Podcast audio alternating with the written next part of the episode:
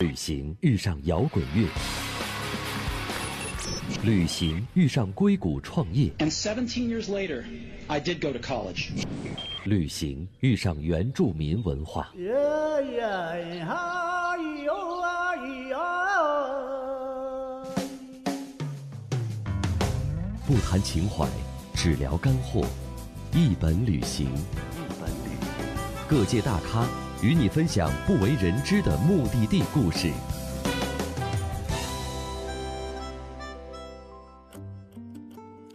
世界是一本书，不旅行的人只读了其中一页。各位一本旅行的小伙伴们，大家好！今天呢，我们邀约了一位非常有意思的这个旅伴儿。他跟什么有关呢？其实他跟我的一个梦想有关，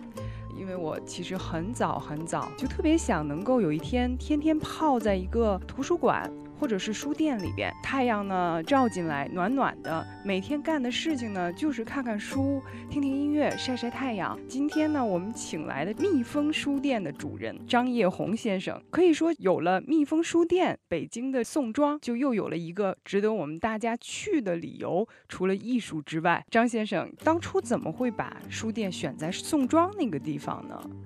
其实不管在哪里吧，就是呃选择开书店的位置，都是每个书店主个人的一种选择。呃，每个人的境遇环境都不一样，那他所他所拥有的资源条件也不太不太一致。那当时蜜蜂选择在宋庄开店的原因呢，呃，有几个原因吧。第一个就是呃跟我当时的心态有关。那有一次去宋庄，因为有画家朋友在那里面。在那里面，然后约我过去去喝茶，然后去工作室参观。去了之后，突然发现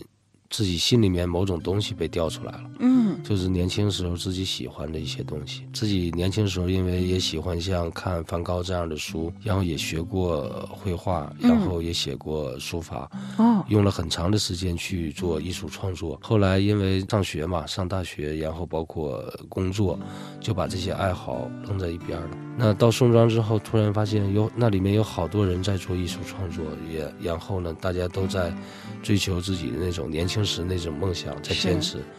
那自己内心这种年轻时候这些这些东西就被调了出来，就想那我到这里，我也来这里吧。有一种归属感。对对，对，有、嗯就是你要有一种归队归属。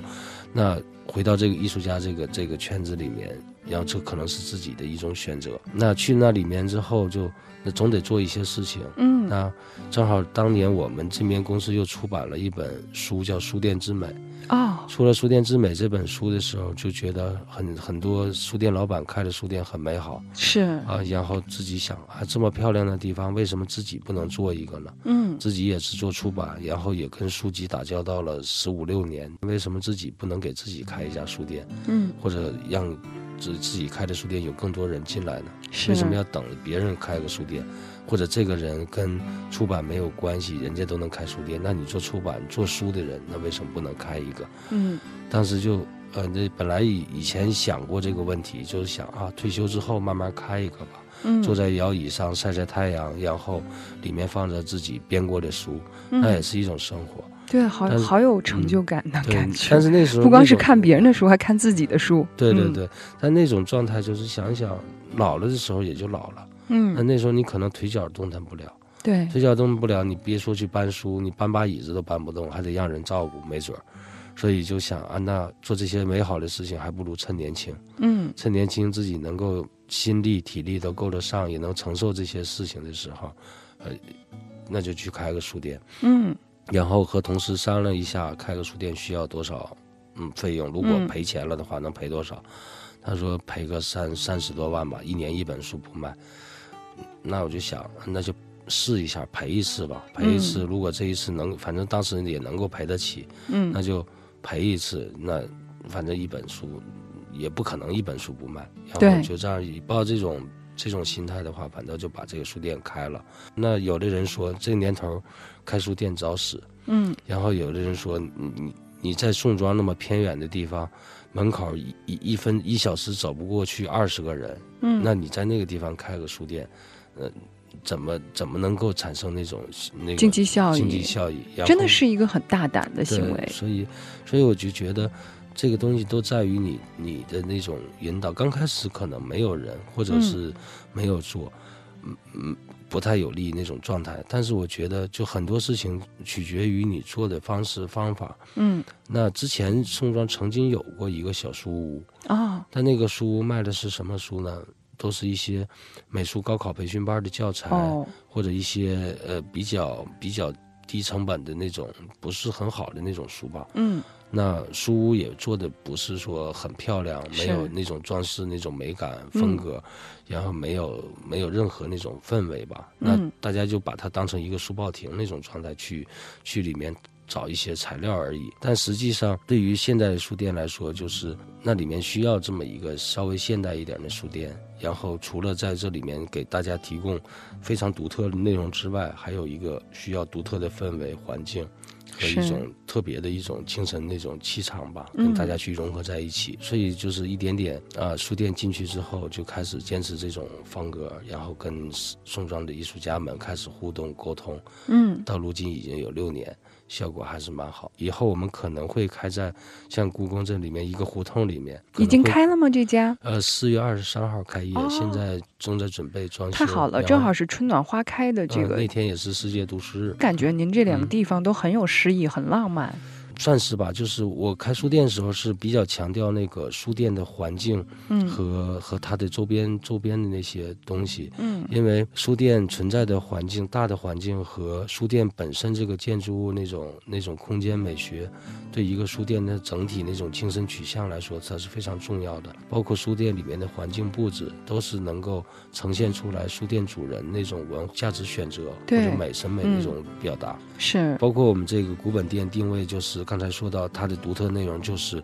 蜜蜂独制的那种出版物开发的衍生品，然后包括我们的饮食，嗯包括我们的咖啡，可能都是与众不同的这种状况。哦所以，包括我们收藏的书，也基本上都是市面上很少有的那种书，就、哦就有很多是古本的那种状态。会最有古籍修缮吗？什么的？嗯呃，会有这方面的古籍修缮的讲座，因为我们有二十多个像大学学古籍修缮善本，嗯我们给这个学校的学生提供这种就是修复古籍这个实验室吧，嗯哦真实的验是很场。好。广东中山大学的一位老师也是我们这这个项目的参与者，他的二十多名学生，嗯然后今年会成为我们就算是那个义工吧，愿意嗯跟我们一起做这种西方图书这种修复完善。嗯这方面的工作，嗯因为对于他们大学来说，已经没有可以操作的这些西方古书。那这些西方古书的那种修复完善，它也是一门学问。嗯，那在中国也是刚刚开始有这个专业。是那学生们他总得操作做这方面的修复，必须得有嗯，可以动手操作的一得些有书。东西，所对，以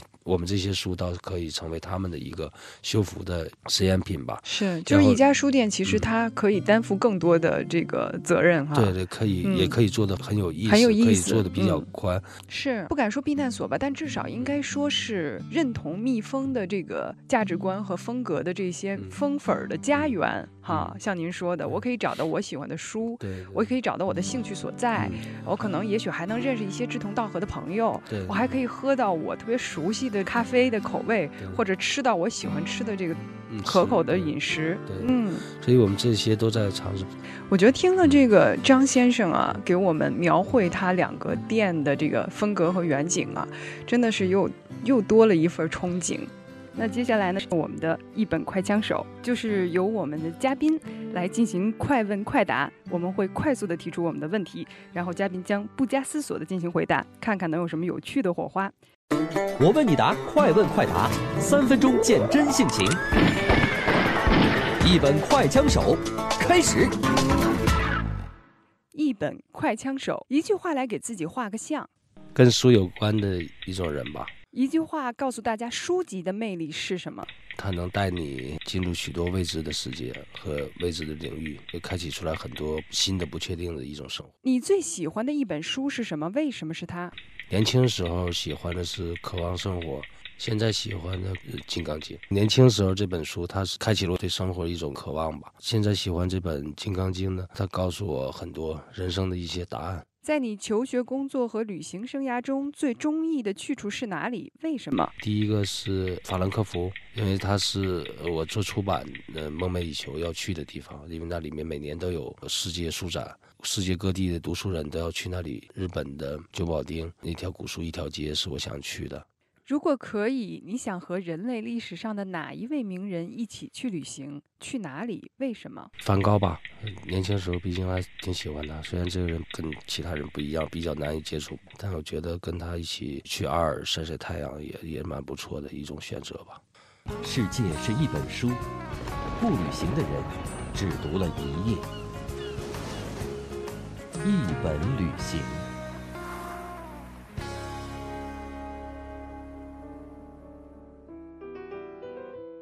据我所知，像蜜蜂书店的店名就是由中国艺术界的一位大佬、著名的艺术评论家、策展人栗宪庭先生他给题写的，是吧？对，宋庄的艺术家的朋友对蜜蜂书店的所有发展，各个时期发展，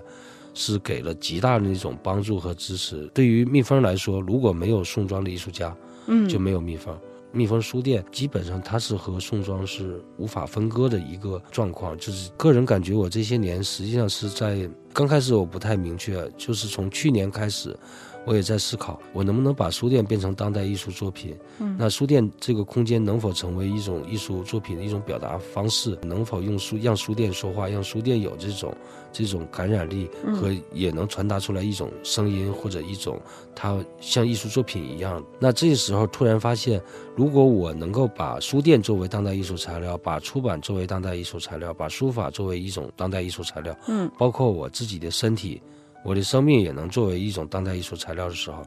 那所有这些东西就不是矛盾的。嗯它实际上这四件事情是一件事情。当你在做的这种尝试的时候，原来可能就是感觉很很枯燥的一种生意，或者感觉很绝望的一些事情，你就会你不会觉得绝望嗯了，就会觉得它有意义了，有方向了，有新的与众不同的地方。因为和宋庄的艺术家、和厉老师、和像吴振环或边边平山先生这这之类艺术家经常沟通之后，他们对你这种影响。当然，很多当代艺术家像宋庄，这里面生生活了两万多艺术家。是那和蜜蜂书店保持密切交流，至少有几千个人，哦，几千个艺术家在这里面的话，那你实际上就是他们的所思所想都会对你产生一种嗯，其实我觉得它还挺像之前欧洲法国比较流行的这种文艺沙龙的这个地位的哈。对对对，嗯所以所以蜜蜂在这里面，其实我们希望以后能做到，就是说，在这个文化精神方面，能够成为宋庄的一个特别重要的一个组成部分。嗯去年四月二十三号到去年年底十二月三十一号，呃，二百多天时间里面，我们做了一百场一百多场活动，哇，呃，平均保持两天两二点一天一场左右这么一种频率在做着活动。那这些活动里面有讲座，有有嗯沙龙，嗯然后有读书会，有有电影放映会，有哦音乐表演，有那个展览。哦，等等，就是二百多场活动，频率非常非常高，它会带来很多很多那种新的一种变化，嗯发生了今年这一连串的这一些行为，包括我们开的后来开的古本店，包括很多人因此知道蜜蜂嗯。这么一种状态。我还有一个问题是我们之前说了很多这个蜜蜂一二三层空间，但实际上好像呃真正了解的读者知道，蜜蜂还有一个四层的空间，而这四层呢是很多的读者都去不到的地方，但据说里边呢却藏到藏了很多宝贝，比如说有这个亲藏英皇全景大典、比亚茨莱的黄面志、欧洲的这些古旧书籍都放在这个四层的空间里边。您是怎么开始欧洲古旧书籍收藏的这方面的兴趣呢？是我们那个清藏印皇全景大典是在一楼，书店一楼，我们专门一个柜子里面放着，嗯，只不过就是它没有办法让所有读者去接触、触摸。这么一本书，在我们一进门的一一楼右手边的一个玻璃展柜里面放着十六本书，这十六本大书摆在那里面。比亚兹莱在三楼的一个嗯展柜里面，然后四楼里面，嗯，确实是摆着我们大量的那种从欧洲收来的这些古籍，嗯哦呃，包括古版画都在四楼，然后我们也不让一般读者轻易上去，因为对四楼是我们的工作区。嗯然后这些书呢，我也知道这些古书如果随意触碰的话，嗯它必须得有足够对它的保保护对对保护对这方面，嗯现在我们保护本来已经很不利了，是，那如果再随便触碰的话，这些书基本上也就很快就会嗯就会产损这么一种嗯状态，所以才会有下一步要给这些古书专门找一个地方去安置的这么一个想法。嗯现在正在变成现实。四楼里面就是这些古书呢，实际上我们我自己接触这个领域时间并不长，是因为一本书，一嗯本书就是《金朝金朝炎黄全景大典》的其中一本，然后是亚当斯内卷。嗯当时看到那本书之后，实际上就就喜喜欢的不得了。突然发现书还能做的这么好，以前真是对书没有太多那种敬畏心，嗯然后对书籍文化也了解的不多。嗯所以，当看到那本书之后，翻开那一页，看到那些精美的版画，自己惊呆了，嗯然后觉得书里面这种好书太太迷人，然后就开始想去动了这个心思，嗯然后就开始查这本书是什么书，然然后后一点点查到了蛛丝马迹，嗯知道这本书叫什么，叫什么知道这本书叫什么之后，就开始找它嗯在哪里，然后找到网上一询价四十多万、六十多万、哇呃八十多万等等都有，然后。那自己兜里钱就那些嘛，嗯没有太多。然后，呃，想一想，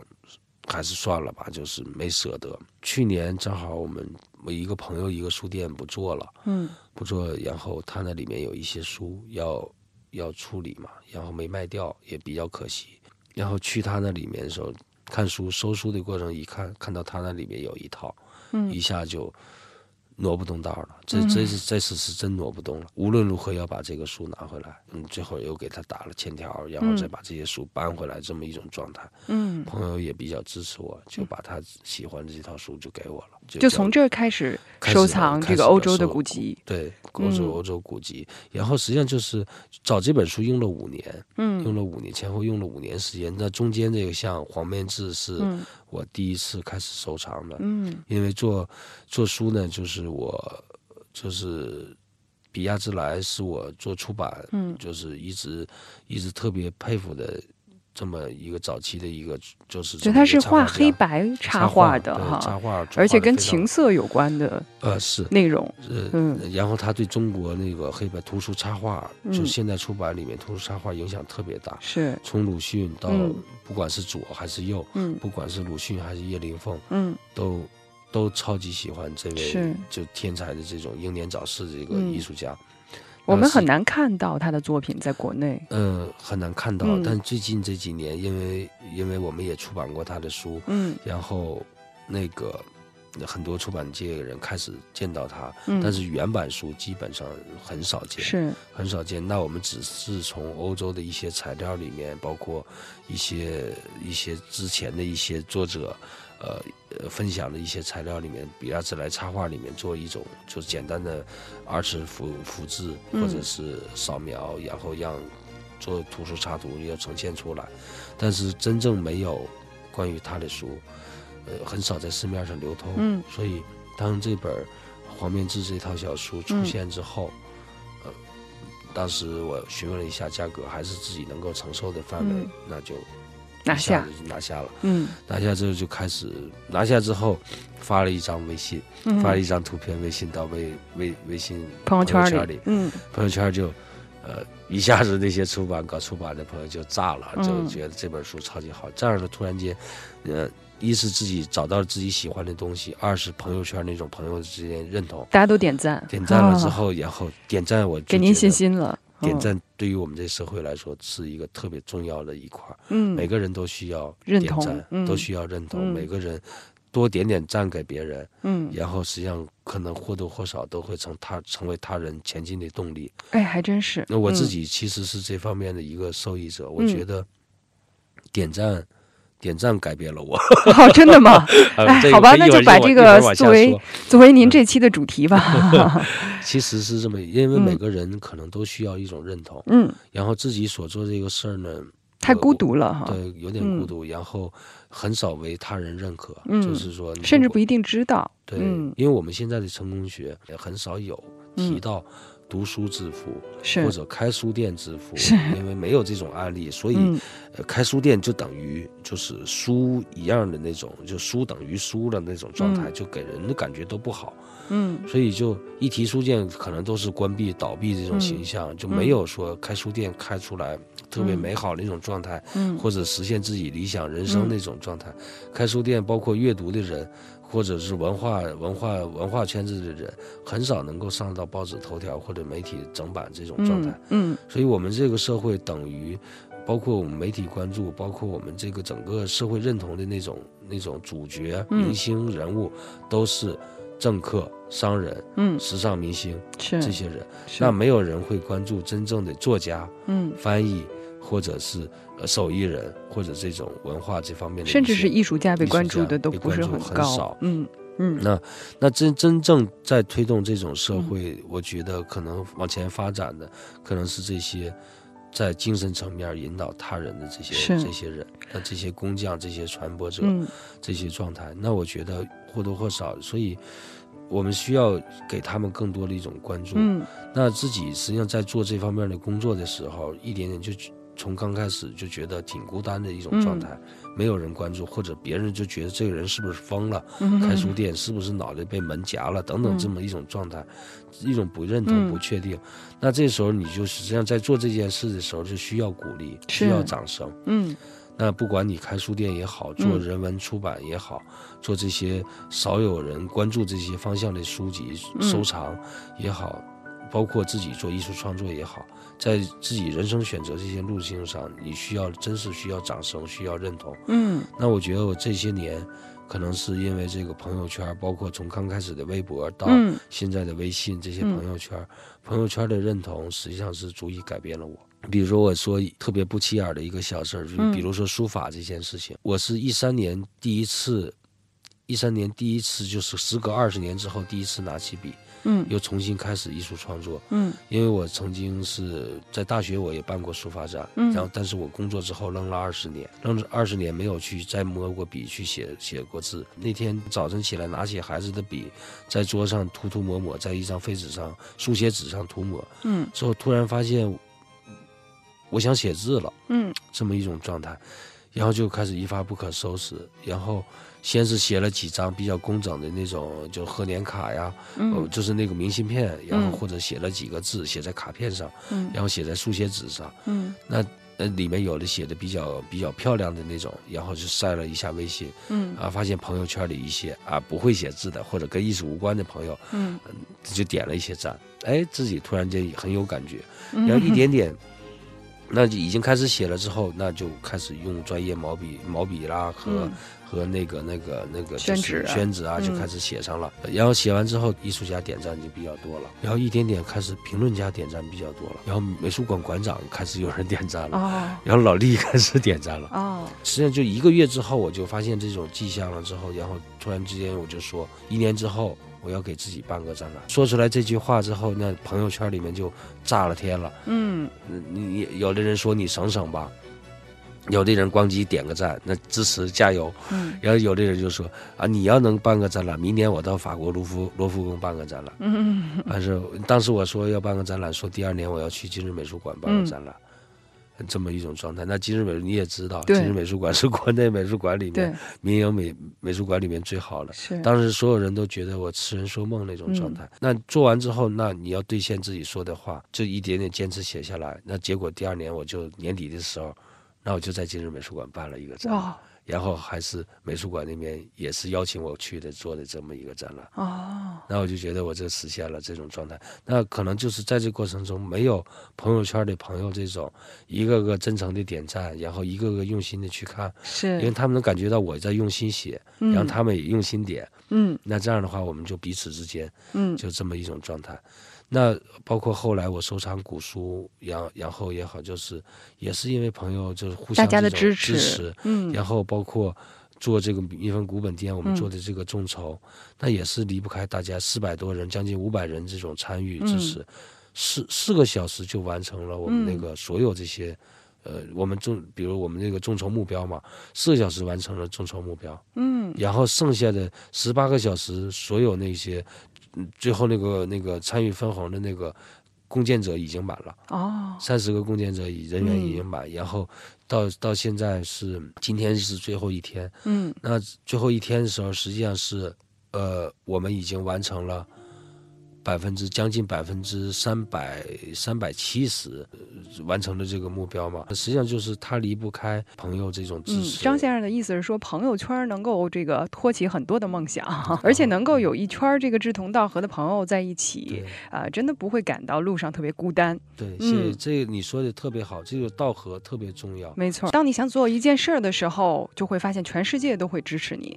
啊，好吧，那今天呢，我也很开心，是因为我的朋友圈可能会又多一位朋友，啊，也非常感谢今天那个蜜蜂书店的这个老板哈、也是艺术家这个张叶红先生能够做客我们的一本旅行，和我们一本旅行的小伙伴们聊一聊他开书店这个写写书法，还有这个收藏古籍的这些有意思的事情。那也希望大家如果有空呢，春暖花开了，可以去到他的书店看看。他的蜜蜂书店呢，被艺术家黄永玉先生这个呃称为是像家一样，嗯，所以你也可以去体会一下这个精神家园的氛围。另外呢，这个他的古籍书店也在这个紫禁城这个故宫旁边就是开起来了，所以有空如果您也有这方面的爱好，也可以去看看。嗯，很开心，很高兴。好，那这个下次有机会我们再一块儿上路。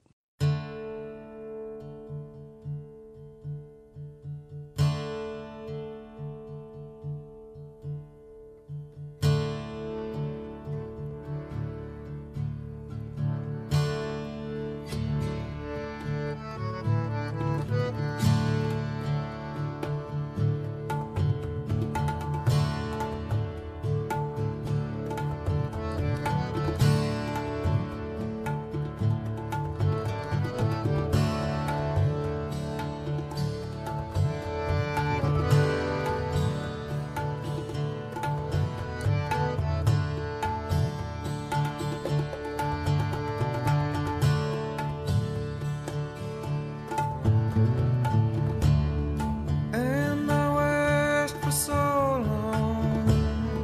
could not stay. All the precious moments cannot stay.